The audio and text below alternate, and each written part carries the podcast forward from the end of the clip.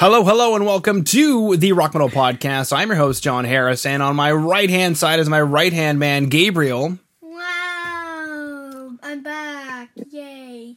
That's very true. So, so Gabriel used to be on the show all the time, and then he took a break uh, for a little bit, but now he's back on. So everybody's going to be super happy because one of the things that we get told all the time in emails and in comments is how much they love Gabriel and miss Gabriel. And thankfully, due to my self esteem, I'm able to say, "What about me?" Uh, so today on Rock Metal Podcast, we have Foreign Pain. They have a new album called Death of Divinity, which is released on September 3rd via Good Fight Music. Right now, I'm being joined by Aaron to share some more information about a couple of tracks, the album, his sweet guitar tone, uh, some videos, some other credits that management has said we got to chat about these things. So, Aaron, welcome to the show. Awesome. Thanks for having me, man. Absolutely great to have you on. Now, I guess let's get into that sweet guitar tone. What can you tell us about the record and what went into crafting I guess from a guitar perspective, what we're hearing. Okay. Um, the I guess I'll just start with what was actually used. Um, we did the, it's the same kind of you know rhythm tone. We use the exact same tone for both guitars. Um, the only thing that changed was the physical guitar itself. But um, we played. We used a uh, we, we did like a bi-amping thing. So we used two completely different amp setups running through at the same time. First was a, uh, a powered by Omega um, Obsidian, which um, Mike from Omega is a really old friend of mine, and I was stoked to be able to use some of his stuff on the record.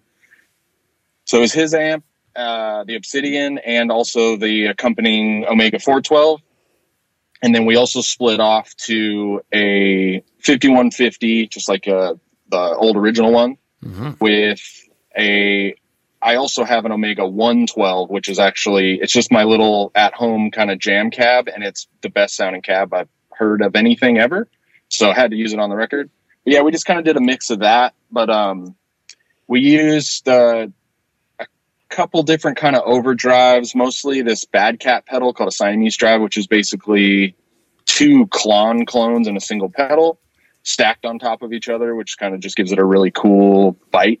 Um, but yeah, other than that, we used my Gibson Les Paul Custom. I have a 1976 that just sounds great, and then our other guitar players uh, Les Paul Supreme. So that was that was the basis of the tone, and I don't really remember mics and all that stuff. But then our buddy uh, Beau from Saosin mixed the whole record, and he definitely put his touch on pulling that all together to hearing how you sound it in the actual record. And I couldn't be happier with it. I like it sounds. I feel like it sounds both like kind of more old school and modern at the same time. If that makes any sense, uh, I just I really like it. It's, it's purposely kind of like not polished. I think it sounds huge. So I'm stoked on it. Mm-hmm. Yeah. Did you guys walk into the studio with the producer with those words? We want something uh, kind of old school, kind of modern, something not too terribly polished, but sounding huge. the description I the strip description I gave Beau is hilarious and shockingly like he just did it. I told him I wanted the grit and like ruggedness of the first Slipknot record, mm-hmm. but I wanted it to sound not in tones, but sonically as huge as like a Nickelback record. So I was like something in between there, and he just kind of chuckled. And then when he sent me the first draft, he was like, "I think this is it." And I was like, "That's it." like it sounds huge, like a big like because I mean you turn it up on like a good stereo, it's really thick and full. Yeah. But then it just, I mean, we played to a click, but we purposely did very little editing with drums and all that kind of stuff. So it's still really raw. Mm-hmm. Yeah. I mean, you, yeah. picked, you picked like a documentary style record with Slipknot's first album. And then, yep. you, then you picked some of the best sounding records from like 2005. Exactly. With Nickelback. So that's, that's an incredible feat, but obviously he accomplished it and you guys are happy. Yeah. And it's like, I knew that telling him that in my head, it made sense but if he didn't get it, it could have been a nightmare. but he totally got it. I was like, I don't want it to sound like rock tone and rock drums. Just that essence of how huge those productions sounding. Yeah. Like that's what I'm after. Something that just sounds big like that, but I still just want the tones and everything to be really raw. And we did a lot of stuff purposely to like not make it polished, but it's just the, the feeling and thickness of the mix is what I was looking for when I told him that, and he totally nailed it. It was awesome. Yeah. Okay. Now you mentioned uh, playing to a click. So is this entire record live off the floor as a band? It's not. So I, honestly, the the journey of recording this record is pretty wild. We recorded over the course of like five years, like Mm-hmm. fully over the course of five years. We we originally set out to do an EP, and we we in January of 2006 we recorded the music for the first six songs, which was originally just supposed to be a six song EP.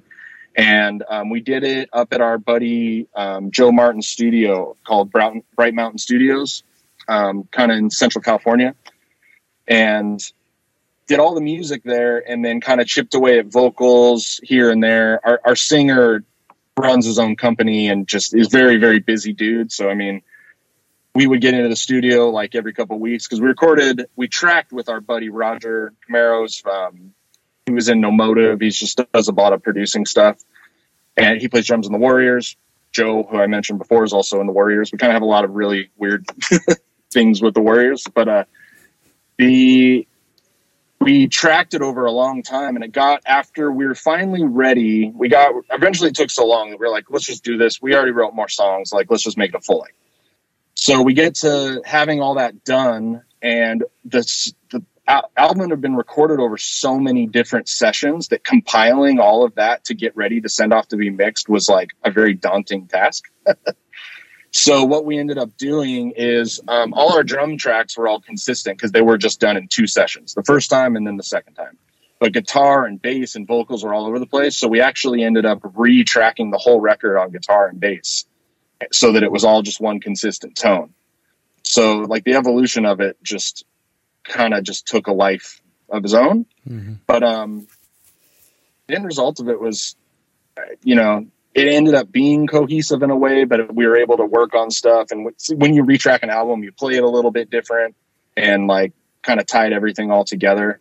Um I've completely lost track of what the initial question is because I've just been rambling, but I making sure I'm answering it. yeah. Well, I think the point is that you're answering something. I mean, we really could ask any question like, how do you like your pizza? You're from California. How do you like your pizza? Uh, delicious. Good. Good answer.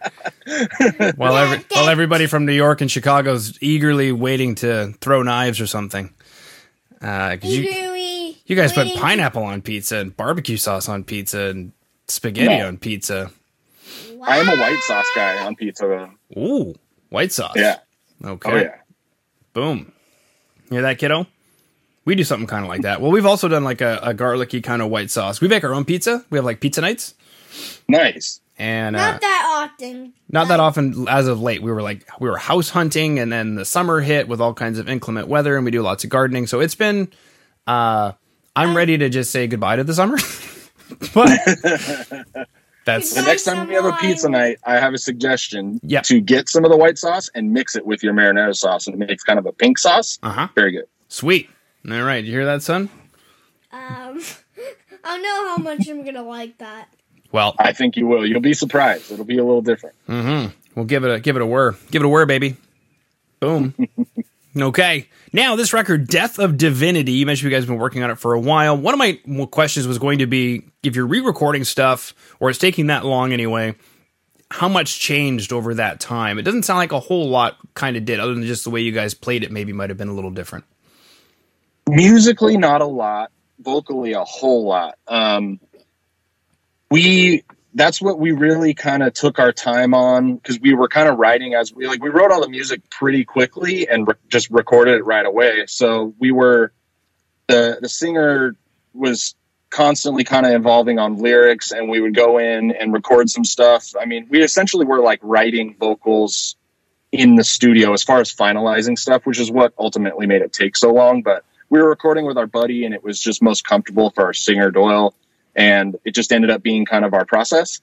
But um, the, a lot of the stuff that he's singing about on the record, like I said, is like very deeply personal. And um, he was kind of going through a lot of the things that he was singing about like in real time. Yeah. So he, you know, had different perspectives on it as we were going. And he also wanted to make sure that some of the stuff that he was talking about, he just wanted to make sure that if he was going to talk about it, he did it in the right way that he needed to.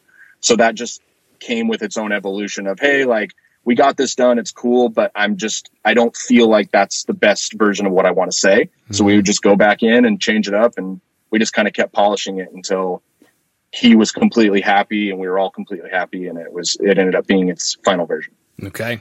Now, this record, Death of Divinity, I guess the question is maybe lyrically, maybe musically, what is this record about? Um, and as I mean, in a zoomed out level, it's for our, I can I'll speak for Doyle because obviously, like I said, very personal to him. But it's kind of just the process of dealing with the ups and downs of um, things that just happen in life that you don't have any control over, and how you choose to deal with it. And um, it, it covers a lot of topics like around just struggles with depression, struggles with addiction in an outwardly way, as far as what it's like to deal with other people that are having addiction problems that are close in your life and the toll that that can take and things like that. And um, it's it's just very much all about just raw, real human emotions and just being honest with yourself and everybody around you when it comes to dealing with it because everybody deals with that stuff and some people shy away from it and it's not the right way to handle it.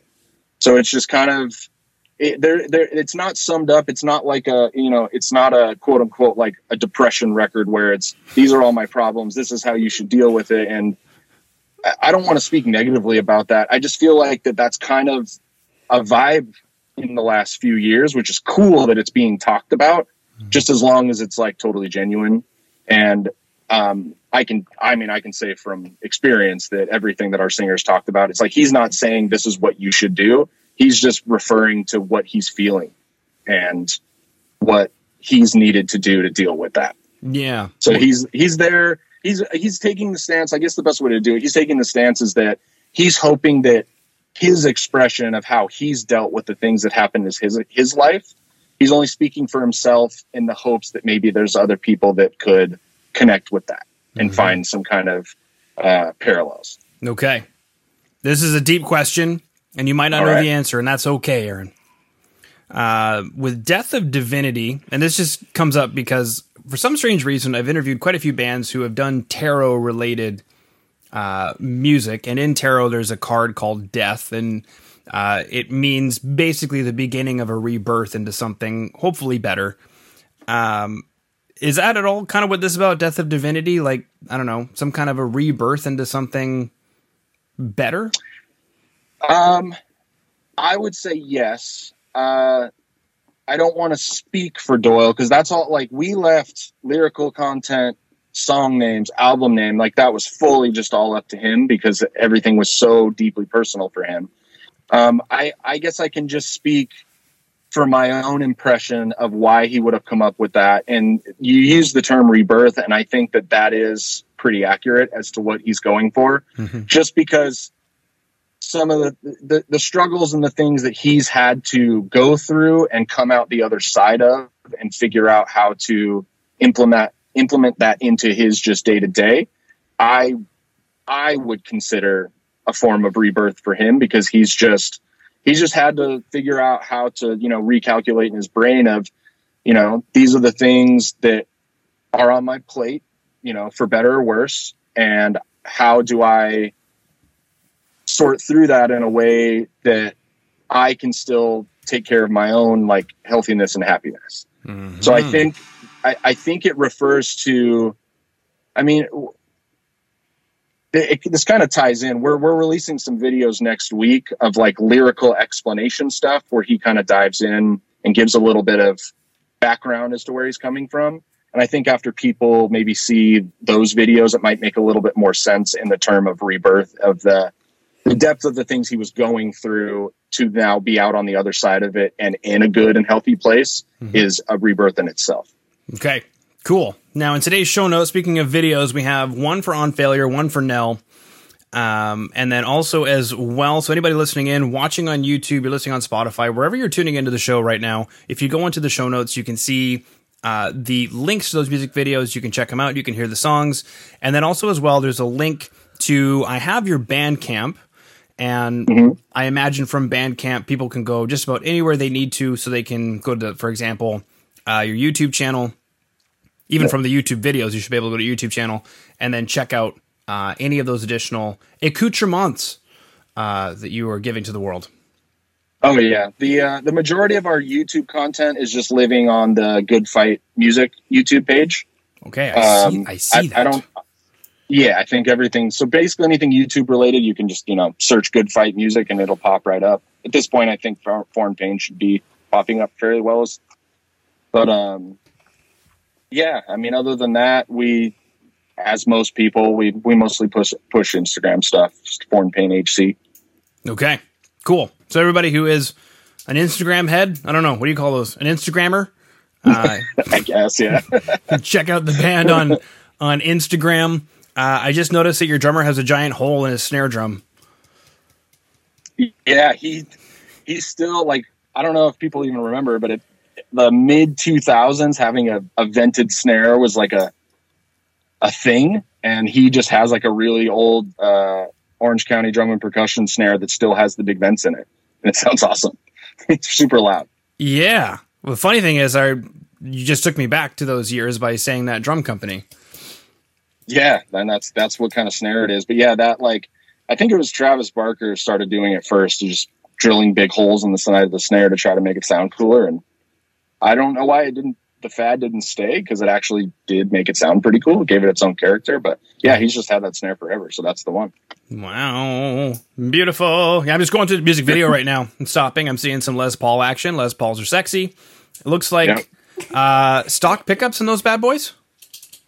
Yeah, the uh, in my Les Paul, it's it's all original. It's all it's uh, I think this is a '59, maybe a 498. I can't remember, but um, the other Les Paul used to be mine, who now is Daryl, our other guitar player's guitar.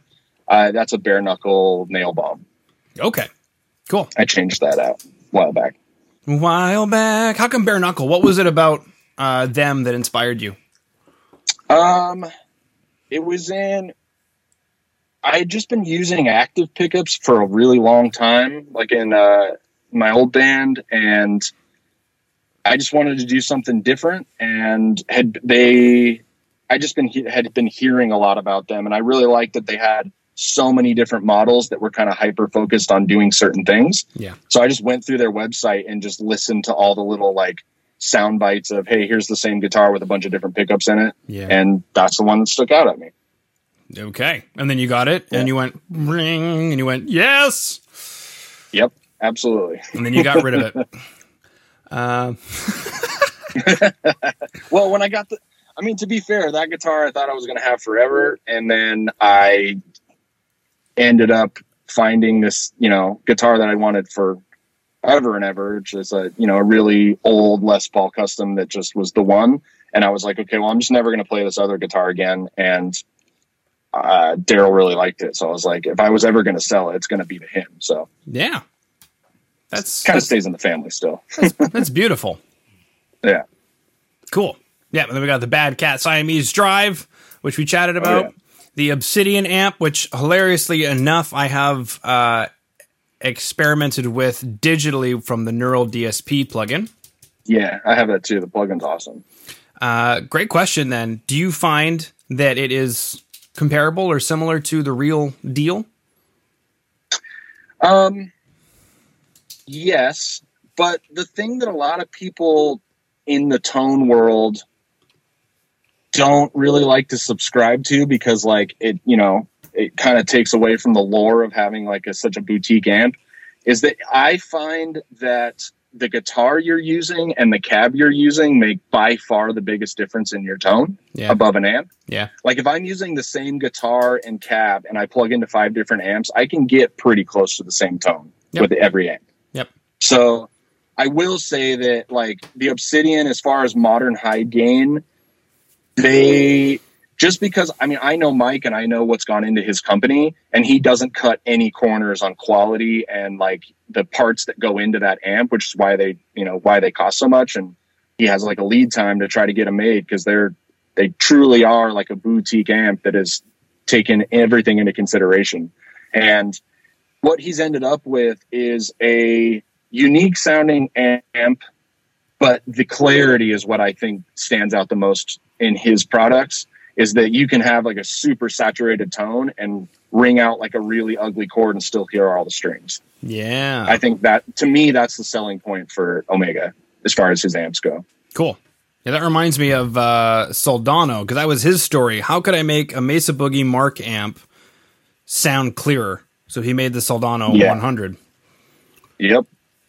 Um, cool. So yeah, I guess that's just that's the way it rolls, baby. Oh yeah. More gain, but clear.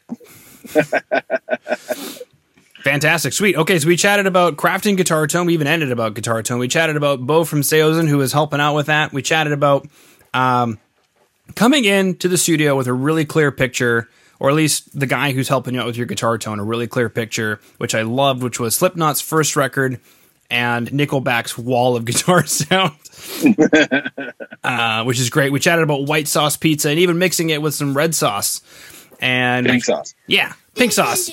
We chatted about- I love pizza. Yeah, I'll put pink sauce Yep. pizza. We chatted about pink sauce pizza. Uh, and we, I, I do love my pizza. yeah, who doesn't love pizza, baby? Come on. I back it. Yeah. Uh, the album Death of Divinity, we chatted about Roger Camaro. We chatted about Bright Light Studios, Bright, Mount, Bright Mountain Studios. We chatted about, uh, what didn't we chat about? We got everything in there, I think. Did I miss anything, Aaron? I don't think so. I mean, like I said, look out for some other like video content next week and in the coming weeks. Um, even after release, we're going to continue to do some other video stuff and like we're we're just going to be doing as much as we can until seems like shows are coming back. But then who knows if it? I don't know. But we're just going to keep doing our thing and putting stuff out as much as we can. I'll tell you what's coming back where I live lockdown. That's what's coming back. I know, right? It's only a matter of time. Everybody's in denial right now, but uh, it's only only a matter of time, Aaron. So Yeah, I know. beautiful. Well, I'm I'm excited. I know how that goes, so I kind of look forward to it now. Yep. Being an introverted person, everybody who's extroverted out there, like no, and I'm like, well, I understand. I dig it. Yeah. So cool. All right. Well, Aaron, thank you so much for coming on to the Rock Metal Podcast today. Thanks for having me.